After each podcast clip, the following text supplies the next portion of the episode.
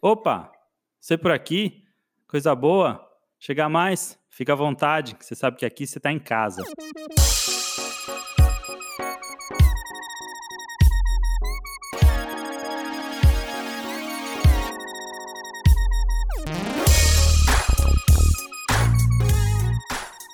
Oi, pessoal, aqui é o Davi. Bem-vindos a mais um Podscap, o canal que a SCAP criou para falar sobre aprendizado, desenvolvimento profissional, transição de carreira e de vida, sempre com um olhar para a correlação que existe entre essas coisas quando a gente encara elas como parte de um mesmo processo. Aqui comigo está a Almeidinha. E pessoal. E hoje a gente traz mais um episódio do Tá em Casa, que é o quadro no qual a gente aborda alguns temas específicos relacionados a esses assuntos e o tema de hoje é gamificação, do inglês gamification, que também pode ser chamado de ludificação em português.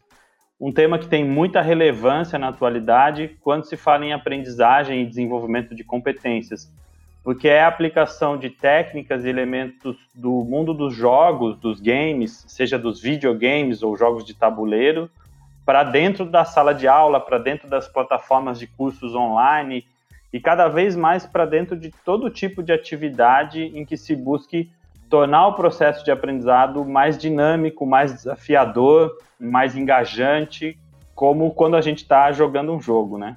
E é disso que a gente vai estar tá conversando hoje, mas antes, a Almedinha tem alguns recados para trazer.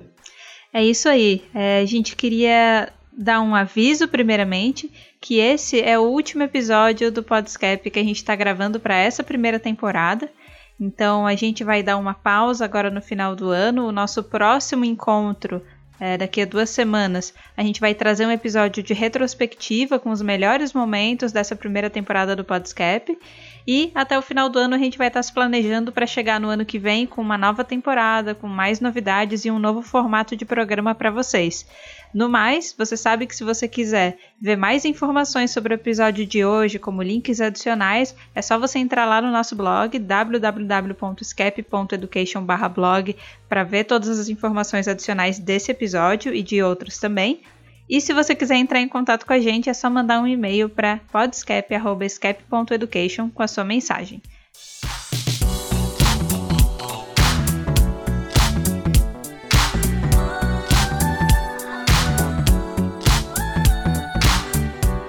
Almeidinho, eu dei uma rápida contextualização no conceito de gamification agora na introdução, mas o que mais que a gente pode falar aí em termos de definições básicas para uma compreensão disso daí para quem está ouvindo pela primeira vez esse termo? Acho que uma definição básica que ajuda todo mundo a entender um pouco mais sobre gamificação é que de uma forma bem simples a gamificação é quando a gente aplica conceitos, né, e elementos que a gente normalmente conhece a partir de jogos de videogames, né, e a gente utiliza isso num contexto diferente dos jogos, né? Então você trouxe exemplos bem legais ali da sala de aula, de plataformas online, uhum. mas tem gente que aplica isso em gestão, em processos e em atividades que normalmente o objetivo principal é tornar um processo mais divertido, mais atrativo para as pessoas que estão envolvidas nele, uhum. para que é, o trabalho em cima daquilo seja mais prazeroso e para que as pessoas se sintam uhum. mais no fluxo, que é geralmente o que a gente sente quando a gente está jogando um jogo, né? A gente se sente imerso naquilo tá. e, é, e cria-se algo que é conhecido dentro da metodologia do gamification, que é o círculo mágico, que é quando hum. o jogador ele tá tão imerso e tá tão envolvido com uma atividade que ele chega até a perder a noção do tempo. E é legal, Almedinha, que a gente fala em, em divertido, é, é, o divertido que a gente tem que lembrar que no jogo você tá, você tá entretido, mas às vezes você tá ali passando um nervoso ali, passando Exato. uma situação que não é necessariamente esse conceito de diversão de assim, nossa, tudo, tudo legal, tudo feliz é, tem um momento de tensão, de desafio, de emoção uhum. que faz parte desse olhar para a diversão mais do entretenimento. Exato, né? A diversão nesse nesse ambiente, ela não é um sinônimo de facilidade. Então não é porque você está se divertindo com alguma coisa que aquilo, assim como você disse, não te desafie, não te puxe, não não exija e não necessite um um certo desenvolvimento e aperfeiçoamento de habilidades da sua parte, né? Tem jogos que na verdade, eles mais irritam do que divertem, né? Mas eles acabam engajando muitas pessoas a ficarem ali aperfeiçoando e treinando muito tempo. É, inclusive, desafio é um dos elementos mais essenciais para um jogo existir. Sem o desafio, a gente não pode dizer que ele é considerado um jogo, né? Então, faz total sentido a gente entender essa característica de diversão não como um sinônimo de facilidade. Muito legal. Algo que eu acho que ajuda bastante a gente a entender esse conceito também é uma matriz bem simples que várias pessoas já usaram para abordar o tema em livros, em blogs e tudo mais ela ajuda bastante a entender a coisa, né? É uma matriz que na parte superior você tem o jogar, na parte inferior você tem o brincar, no lado esquerdo você tem o todo e no lado direito você tem as partes. Então, pode estar um pouco difícil de visualizar. Então, se você entrar no nosso blog, a gente vai colocar essa matriz lá para você entender exatamente do que a gente está falando. Boa. Mas a gamification, ela se encontra em qual parte dessa matriz? Ela se encontra na parte superior do lado direito que diz que o gamification é quando você pega parte dos jogos, né? Então, não é replicar um jogo num ambiente diferente disso, mas é pegar as partes que mais interessam, uhum. os elementos que mais engajam, que mais trazem uma caracterização única, né, para esse processo divertido que te deixa imerso ali por horas uhum. e aplicar numa realidade diferente. Então, é, e aí a gente tem exemplos de outras coisas que não são gamification, que são, por exemplo, brinquedos, os jogos sérios, de fato, jogos, games, tanto físicos quanto digitais, né?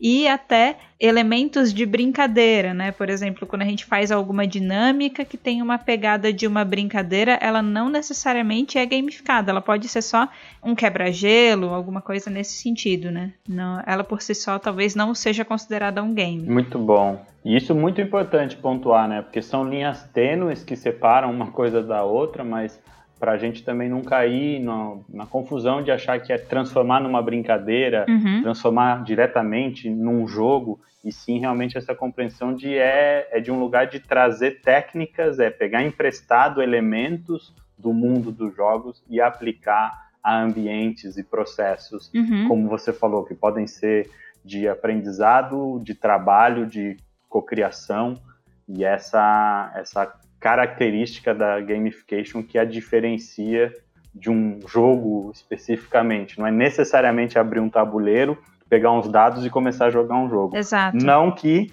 esse não possa ser um elemento super interessante para você, de repente, estimular um processo criativo e às vezes resolver uma questão usando um, um brinquedo ou, uma, um, ou um jogo. Né?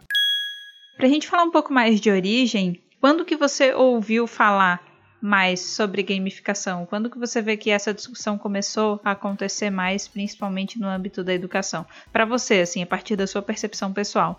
Nossa, para mim é uma coisa que, que surge na, na, onda de design thinking, as novas metodologias é, e as metodologias ativas que começam a emergir e a ser cada vez mais comentadas na educação, seja a educação infantil, jovem, adulta, dos anos 2000 para cá.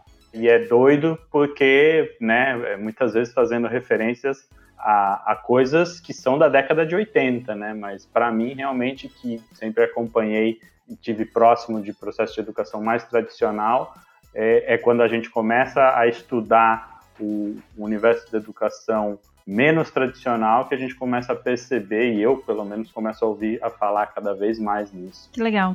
Para a gente gravar esse programa, eu tentei ir um pouco mais atrás da origem do termo e do conceito, como é que ele foi cunhado. Uhum. E eu, na verdade, fiquei bastante surpresa de que a primeira pessoa que comentou sobre o assunto falou sobre isso na, no início da década de 80. Foi ali no começo da década de 80 que um futurista de tecnologia, inovação e estratégia de negócios fez uma referência pela primeira vez a esse termo, né?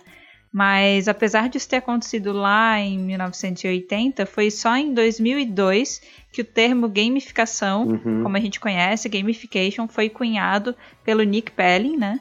E mesmo assim, foi só em 2010 que ele foi de fato popularizado, depois de uma publicação de um artigo americano sobre o tema, né?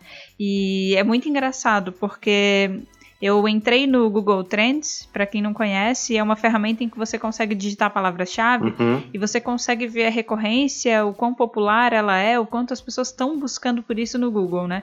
E de fato, o termo gamification, gamificação, não era um termo procurado, um termo que as pessoas tinham conhecimento até, se eu não me engano, outubro ou agosto de 2010. Depois daquele período que foram feitos artigos sobre o tema, foram feitos depois TEDs sobre o assunto também, é que o termo começou a se popularizar. Uhum. Então, realmente era um termo, era um assunto que era zero discutido até 2010, né? É uma coisa que não tem nem 10 anos ainda, né? Que tá assim, tão difundido. Não, e é engraçado saber que até ali metade de 2010 não era se falado sobre o assunto, porque jogos são coisas, na verdade, que já existem desde a nossa existência, né? Uhum. Mesmo que não, não existiam jogos digitais, como a gente conhece hoje, com esse tipo de tecnologia, ou necessariamente jogos de tabuleiro, a gente, por natureza, já joga há muito tempo, né? Então, isso é algo que acaba deixando ainda mais curioso esse assunto.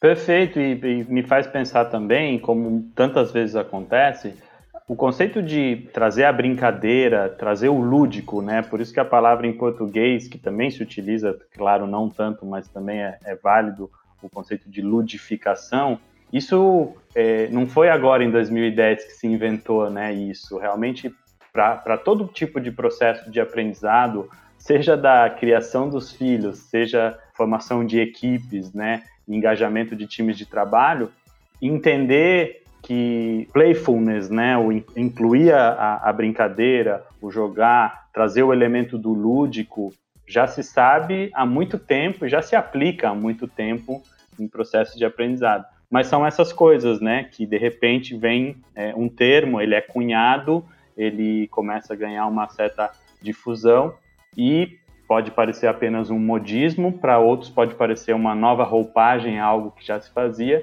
e para é, outros, uma análise mais crítica, a gente pode ir entendendo realmente o que, que mudou, o que, que tem de novo nesse conceito de gamification que surge da década de 2010 para cá, né? Bom, a gente é, trouxe as primeiras definições aí do que é gamification, mas acho fundamental a gente entender então o que, que é um game que está por trás aí, quais são, de, de onde pega-se emprestado esses elementos para gamification. Uhum. E tem uma definição utilizada pelo Carl Kapp no livro The Gamification of Learning and Instruction. A gente pode trazer algum link também aqui no nosso blog.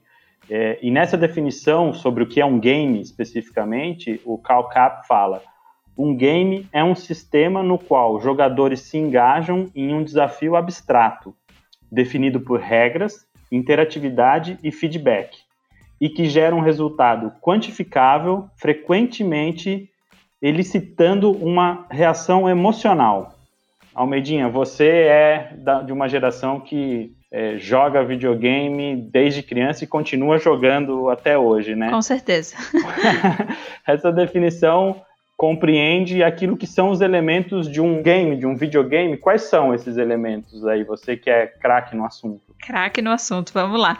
É, então, dentro dessa definição aqui, a gente já consegue identificar alguns pontos principais, né? A gente vê muito forte aí uma questão que a gente falou lá atrás na gamificação, mas que é o ponto do desafio, né? Uhum. É, que aqui o Carl trouxe como desafio abstrato. Então, acho que o desafio seria um dos elementos principais que geralmente ele está bem compreendido ali na narrativa do jogo, né? O desafio uhum. ele se conecta com a narrativa e com o background da história que está sendo contada ou da história que está sendo construída, já que hoje a gente tem muitos games que são colaborativos e que a história não necessariamente é linear, mas ela é co-criada e construída junto com o jogador, né? Uhum. A gente tem ali a questão de de regras, que é algo que também ajuda a compor o cenário e o mundo dentro daquele jogo, ajuda a delimitar para o jogador o que, que ele pode fazer, o que, que ele não pode fazer. Uhum. Tem também o elemento da interatividade, que é um elemento social, né?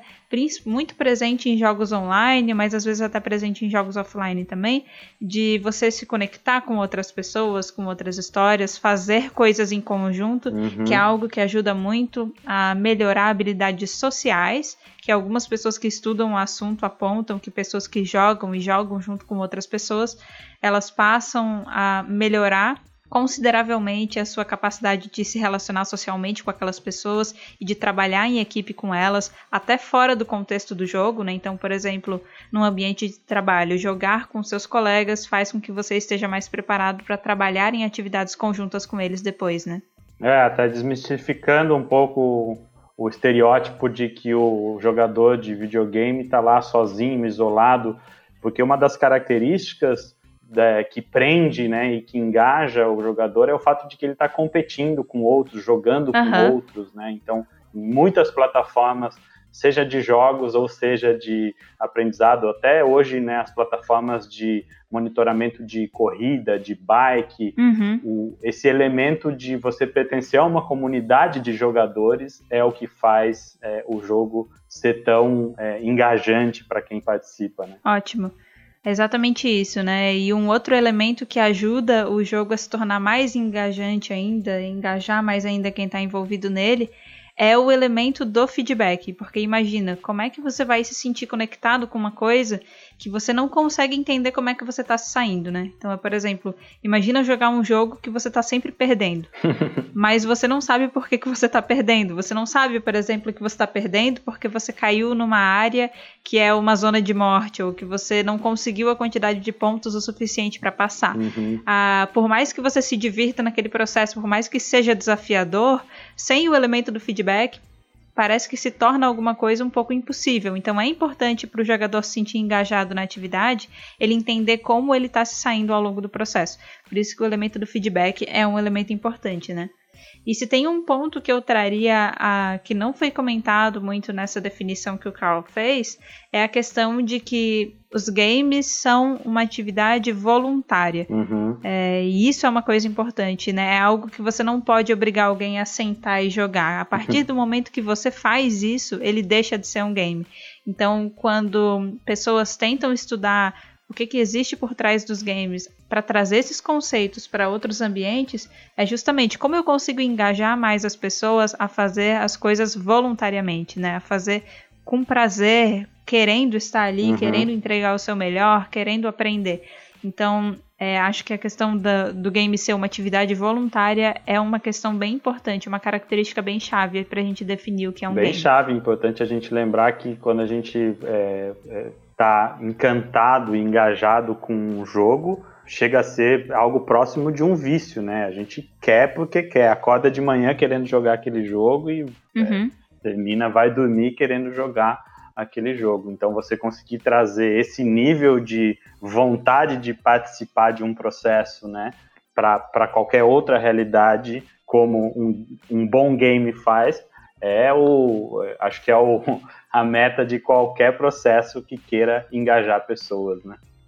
Uma outra coisa que a gente vai botar lá no blog também, que ajuda a entender um pouco mais sobre a composição de um jogo, além só da definição, né? É uma pirâmide da gamificação que algumas pessoas construíram, né? É, e que são coisas que ajudam a gente a entender como gamificar, quais são os elementos, quais são as dinâmicas mecânicas e componentes que a gente consegue extrair de um jogo e colocar num outro ambiente, num outro contexto. Então, só para dar uma explicação é, para a gente poder entender um pouco mais essa pirâmide, dinâmicas geralmente são elementos mais abstratos, estão conectados com narrativa, estão conectados com desafio, estão conectados com feedback. Uhum. Mas conforme a gente vai descendo nessa pirâmide e chegando, por exemplo, nos componentes que estão na base dela, que são elementos mais específicos, a gente vai tendo exemplos aplicados de como fazer essas dinâmicas se tornarem realidade. Por exemplo, uhum. se o feedback é um dos elementos mais abstratos dos jogos, eu diria que, por exemplo, o placar final seria uma das, um dos componentes de como a gente consegue tangibilizar esse uhum. feedback. Uhum. Porque se eu tenho um quadro com os resultados de todos os jogadores, colocando eles numa posição de ranking para a gente entender quem se saiu melhor quem se e quem se saiu uhum. pior. Uhum essa é uma maneira de eu entender, de eu ter um feedback sobre o meu desempenho dentro daquilo. Então, essa é uma pirâmide bem legal que exemplifica esse tipo de esse tipo de elemento, né? E para quem não joga, também faz muito sentido quando a gente começa a ouvir esses esses elementos, esses componentes, porque a gente consegue imaginar e pensar e lembrar em situações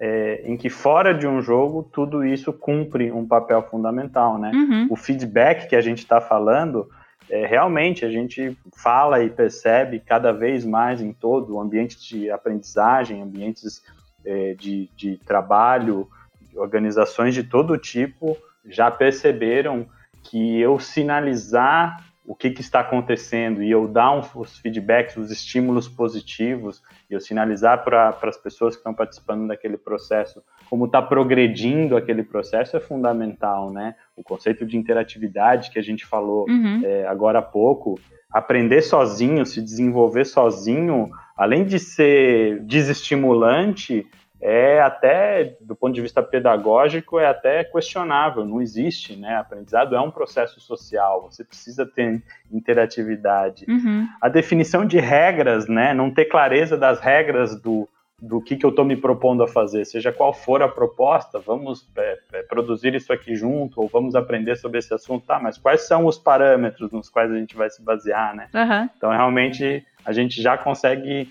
imaginar e, e já pensar e perceber por que, que faz tanto sentido entender que esses elementos do mundo dos games podem ser perfeitamente aplicados e enriquecer processos de aprendizado e desenvolvimento de competências. Davi, a gente já falou um pouco sobre conceito de gamificação, a gente já falou um pouco também sobre conceito dos games, e eu acho que agora seria legal a gente falar um pouco de quem é o jogador, né? Então, não só sobre a coisa, mas sobre quem joga, quem é a pessoa que está envolvida naquilo, quais são as características que ela tem, né? Então, queria convidar a gente aqui a entrar um pouco mais nas características dos jogadores. O que, que você acha? Ótimo, acho ótimo, bora. Eu acho que para a gente falar então dos jogadores, tem uma pessoa que vale a gente citar, que trouxe pontos de vistas muito legais acerca do tema, que é a Jane McGonigal. Ela é designer de jogos e pesquisadora dentro dessa área também. Uhum. E ela fez um TED muito legal falando sobre gamificação e sobre a importância que ela vê na gamificação na resolução de problemas complexos da sociedade, como por exemplo a fome, como por exemplo pobreza, desigualdade, né? Os chamados problemas urgentes, né, que ela traz. E para falar sobre o assunto, depois de trazer um pouco mais sobre a visão dela de como isso é importante e necessário para a transformação desse tipo de situação, ela fala um pouco mais dos jogadores, né? E aí ela define né? do, do, perfil comportamental de um jogador, né? Isso e as características por trás disso, né? Uhum. Ela define gamers, por exemplo, como indivíduos altamente esperançosos que têm um único problema só, hum. que é o fato deles acreditarem que são capazes de transformar mundos virtuais, mas não mundos reais. então ela comenta que as pessoas que geralmente são envolvidas nesse tipo de atividade, elas encaram praticamente como um trabalho. Tem pessoas que jogam determinados jogos por cerca de 22 horas semanais, que é como se fosse um trabalho de meio período, sem receber nenhum tipo de remuneração por aquilo, né? Fazem isso por tanto tempo que acabam se tornando praticamente especialistas dentro daquele assunto. Então, essas pessoas fazem isso por acreditarem que são capazes de conseguirem conquistas épicas em mundos virtuais, uhum. mas que quando são, quando encaram problemas do dia a dia, dificuldades épicas do mundo real, essas pessoas já não se sentem mais tão aptas a combater esse tipo de coisa e que esse é o único problema, né? Ela traz algumas características muito legais é, na verdade, não características, né? Ela traz habilidades que ela acredita que as pessoas estão desenvolvendo ao jogarem ao longo desse período, né? E aí eu vou elencar. São quatro, é, são quatro características principais. Uhum. A primeira é otimismo urgente, né? Que é o desejo de agir imediatamente e superar um obstáculo, combinado com a crença de que existe uma possibilidade de sucesso em cima daquele desafio, né? Então de uma vitória épica. Isso é, é acreditar que você vai conseguir chegar lá, né? E, e não deixar isso para depois, fazer isso agora, né? A segunda característica que ela trouxe, que está sendo desenvolvida em quem joga, é criar estruturas sociais estreitas, que é aquilo que a gente já falou anteriormente, né?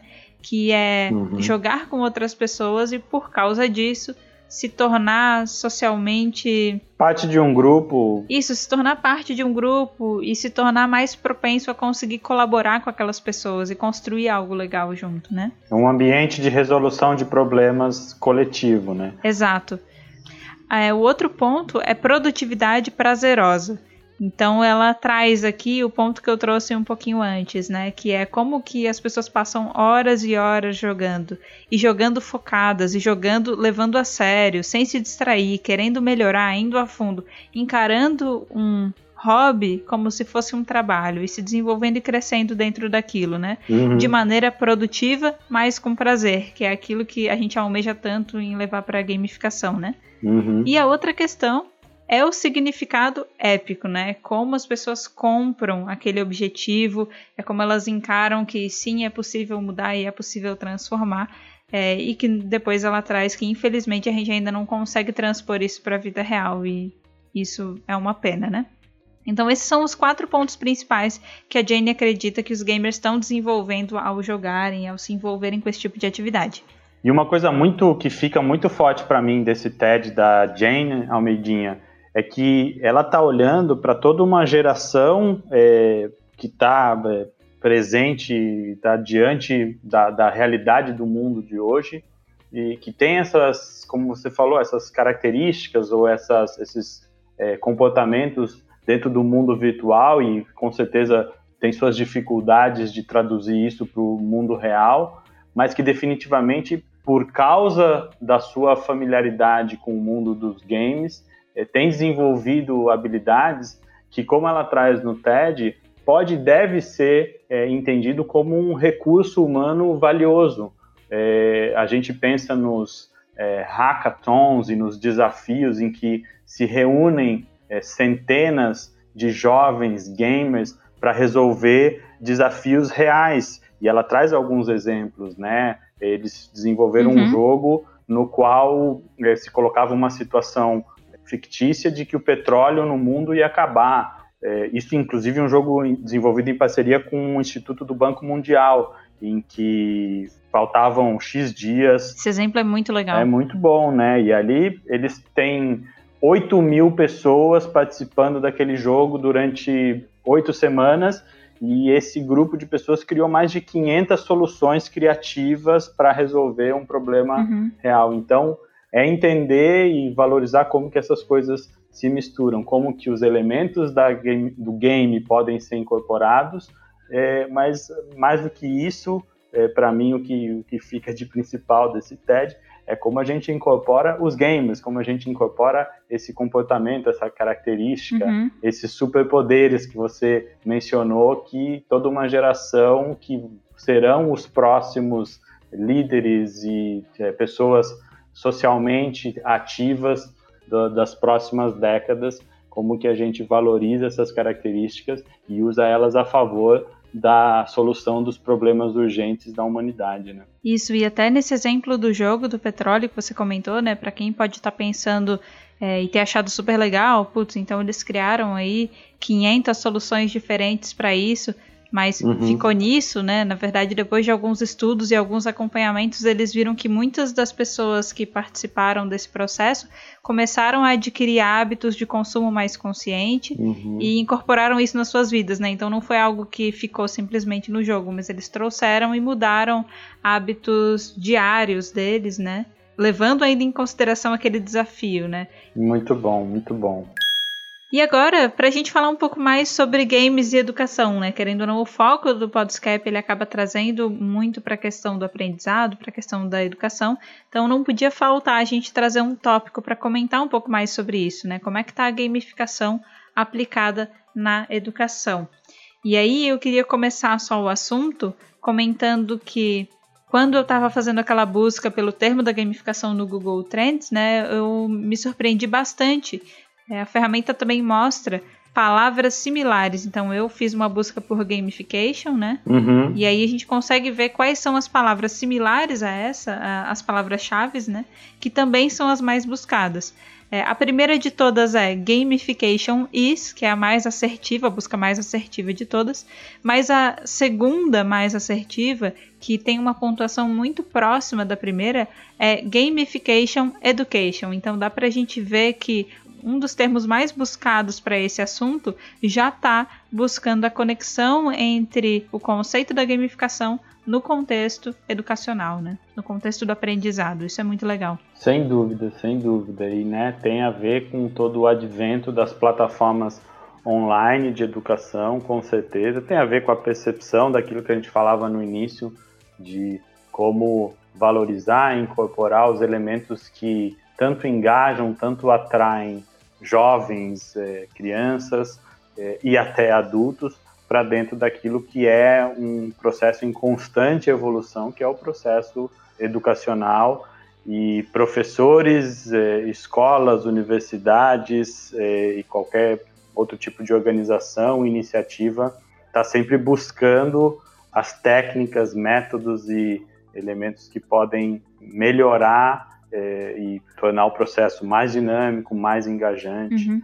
Eu acho que é, é, tem, tem muitos exemplos, né, principalmente pensando no, nas plataformas de cursos online, é, que a gente consegue automaticamente pensar é, em como os elementos da, do game que são trazidos e a aplicação da gamificação é, transformam aquela, aquele curso em algo que quem está fazendo, como a gente falou, fica com vontade de continuar, acordar de manhã e fazer o curso, voltar para casa e continuar fazendo, porque tá aquilo é, virou um jogo e algo que ela tem prazer e vontade de participar. Quando a gente fala de gamificação em sala de aula ou gamificação em plataformas de aprendizado online, de treinamentos dentro de empresa, por exemplo, a gente está falando de uhum. como deixar o aprendizado prazeroso para as pessoas realmente terem vontade de fazer isso de maneira mais constante, né? Então, Acho que a gamificação vem aí para ajudar nesse ponto. Eventos de educação, eu sempre vejo gamificação na grade de programação, alguém falando sobre o assunto ou trazendo cases, histórias. A gente viu isso no TED, a gente viu isso em outros eventos também, em rodas de debate, né? Como incorporar práticas desse tipo. Uhum. É, eu acho que é algo que está gerando frutos muito legais para quem trabalha com esse assunto, né? Muito, porque são iniciativas que variam desde a introdução de algo bastante mais no lugar do lúdico, do brincar para crianças, para jovens, até é, a coisa da tecnologia, da realidade virtual, da realidade aumentada. Então, né, quando a gente pensa em gamificação, ela pode abranger um leque de possibilidades da, daquilo que é mais artesanal até aquilo que é mais sofisticado e tecnológico. Tudo é válido para é, o resultado que se busca, né? E tem um exemplo que eu gosto muito que ele foge do justamente do conceito de sala de aula ou de organização física que aplica é, o gamification dentro do, da, de, um, de um ambiente específico e é mais para um lugar das plataformas, que é o aplicativo Duolingo, que é um aplicativo, uma plataforma de aprendizado de idiomas mundialmente utilizada por uhum. algo em torno de 10 a 20 milhões de pessoas. É, um, é, é algo que assumiu proporções gigantescas e que essa plataforma fez da experiência do usuário o seu principal diferencial. Então, é uma plataforma em que as pessoas entram porque querem e, e, e é um processo de auto é, aprendizagem de idiomas, mas que a característica que o faz uma plataforma de aprendizado de, de sucesso é, em termos de engajar pessoas e em termos de, de fato, é, ajudar pessoas a terem um desenvolvimento das habilidades que elas estão buscando com relação àquele idioma, tem tudo a ver com gamificação. São os avanços que o Duolingo fez ao longo da sua história são totalmente voltados para incorporar cada vez mais eh, elementos de gamificação. Então, eles têm o conceito do strack, é o, o lance de você perceber como jogador que você está numa constância, tá, tá jogando e o teu, o teu jogo está te é, gerando conquistas e você tem é, constantes recompensas por estar tá continuando jogando. Então, se você está há 150 dias uhum. é, jogando sem parar, ou seja, 150 dias aprendendo o idioma Sim. que você se propôs a aprender sem parar, você está constantemente sendo premiado, estimulado a continuar, né? E isso é um elemento poderoso da gamificação que o Duolingo faz muito bem e aumentou a porcentagem de usuários dele é, significativamente no momento que incorporou isso que não tinha antes. E é, tem outros exemplos, né? Exato. Um outro que eu gosto bastante, né, é de um aplicativo chamado Abitica. A gente muitas vezes tem tasks, coisas do dia a dia que a gente quer fazer, metas pessoais que a gente quer estabelecer, e a gente já tem, já existem vários aplicativos que você consegue criar a lista de tasks, né, para você ir acompanhando a sua execução. Mas o que eles fizeram que foi muito legal foi incorporar elementos de jogos de RPG Uhum. dentro desse aplicativo. Então você tem o seu avatar e aí é, você consegue estabelecer um nível de dificuldade por task. Uhum. E com base, é, enquanto você vai completando elas, você vai ganhando pontos de experiência. Então, se você completa uma task mais difícil, você ganha mais experiência do que se você completar uma task mais fácil. E aí, com esses pontos de experiência, você vai incorporando, adquirindo acessórios, adquirindo novas características para o seu, pro seu personagem. Ele vai subindo de nível. Hum. Elementos muito conhecidos já dentro dos jogos de RPG. Totalmente. Então, uma maneira muito legal da gente fazer coisas do dia a dia que às vezes não são tão divertidas e tão prazerosas, né? É. Mas fazer com que a gente realmente consiga cumprir isso como se a gente estivesse de fato jogando um RPG. Bem legal. Perfeito, como são os, os badges, né? As, as medalhas que a gente vai ganhando à medida que está jogando um jogo, Uhum. e que é um elemento, nossa, facilmente aplicável, seja numa plataforma online, Uhum. ou seja é, no, no, num ambiente físico.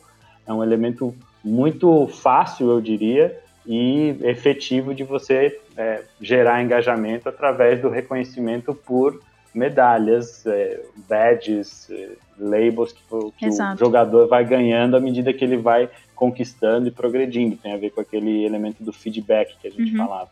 Foi bem legal você ter tocado nesse ponto das recompensas, porque é uma coisa que estava na minha cabeça e eu estava tentando entender em que momento é, a gente poderia comentar sobre esse assunto, né? Porque esse é um dos elementos que são um dos mais fáceis e um dos mais comuns de serem incorporados, mas que ele por si só não pode ser considerado uma gamificação. E eu tenho até um aplicativo para trazer um exemplo aqui disso, né? Uhum. Tem um aplicativo que eu uso, inclusive, que é bem legal, que é do Google, que é o Google Opinion Rewards. Ele te manda questionários de opinião, de experiência, muitas vezes relacionado até com plataformas próprias dele, como por exemplo o YouTube, Uhum. para você dar ali a sua opinião. Então, às vezes você visita um estabelecimento, ele pergunta o que, que você achou. Uhum. Às vezes você assistiu um vídeo, ele pergunta se o vídeo seguinte seria uma boa eh, recomendação de vídeo para você. E conforme você vai respondendo, você vai ganhando uma recompensa que são aqueles créditos na loja do Google, a Google Play Store, né? Uhum. E aí, com aqueles créditos, você pode comprar aplicativos pagos e fazer outras coisas. Às vezes, até pagar mensalidades de aplicativos que você assina por ali mesmo.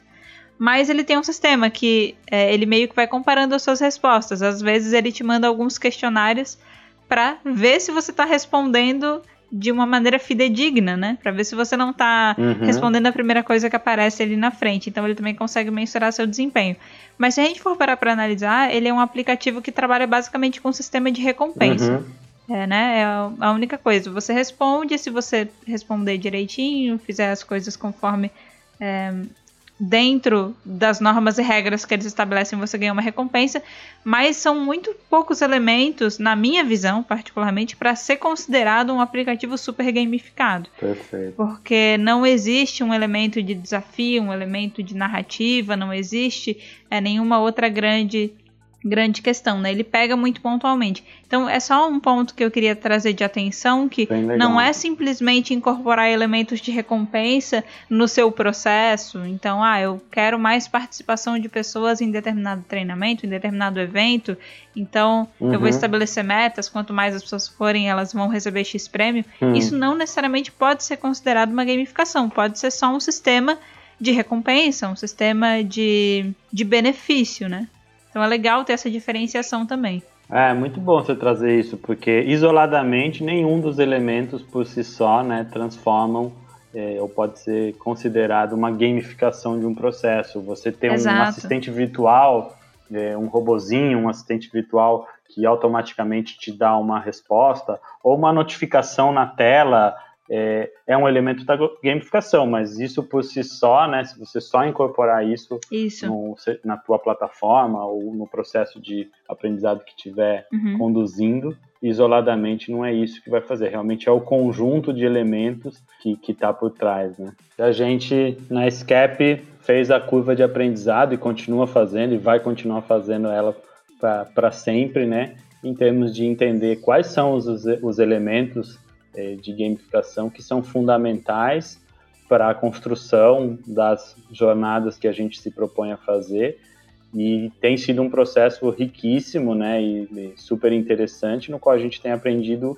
um monte. Aquilo que a gente no início foi incorporando como elementos do desafio, elementos de é, monitoramento, elementos de acompanhamento, que talvez a gente nem tivesse a dimensão no início de quanto eles poderiam ser é, a principal razão, muitas vezes, porque, pela, pela qual alguém se engaja no seu próprio processo. Uhum. Não é só porque é o seu próprio processo, é a escolha foi tua de dar início a aprender um idioma no Duolingo, mas se o Duolingo não trouxer os elementos para te engajar, a gente sabe, ser humano é normal. Você depois de duas semanas vai desencanar, vai falar, ah, sei lá, comecei lá, mas parei. Uhum. E trazendo para uma realidade bastante mais complexa, que são as jornadas personalizadas pela SCAP de acordo com as tuas necessidades de desenvolvimento profissional, pessoal, enfim.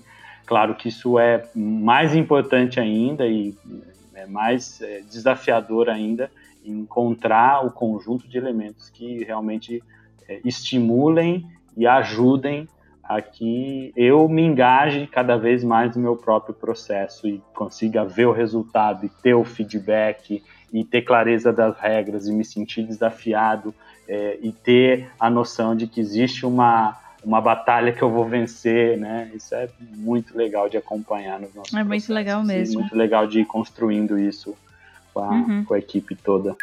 Bom, pessoal, a gente falou bastante sobre gamificação, ou pelo menos tudo aquilo que a gente conseguiu trazer nesses minutos de podcast. Bastante mesmo. E acho que bastante, né? E acho que conseguiu é, trazer aquilo que mais importava para a gente, que é essa relação entre games, gamificação, aprendizado, processos de desenvolvimento profissional, transição de carreira, que é o principal assunto que a gente quer compartilhar com vocês aqui. É isso por hoje, eu vou me despedindo. A gente volta daqui a duas semanas com o nosso episódio de melhores momentos da primeira temporada 2019. E a gente volta em 2020 com a segunda temporada do Podscap, cheio de novidades, novos convidados para compartilhar histórias e muito aprendizado com quem nos acompanha e com quem nos ouve por aqui. É isso aí, muito obrigada para você que acompanhou a gente nessa primeira temporada. A gente está ansioso e muito feliz para poder trazer novidades para vocês ano que vem. Tchau, tchau. Tchau, tchau e até a próxima.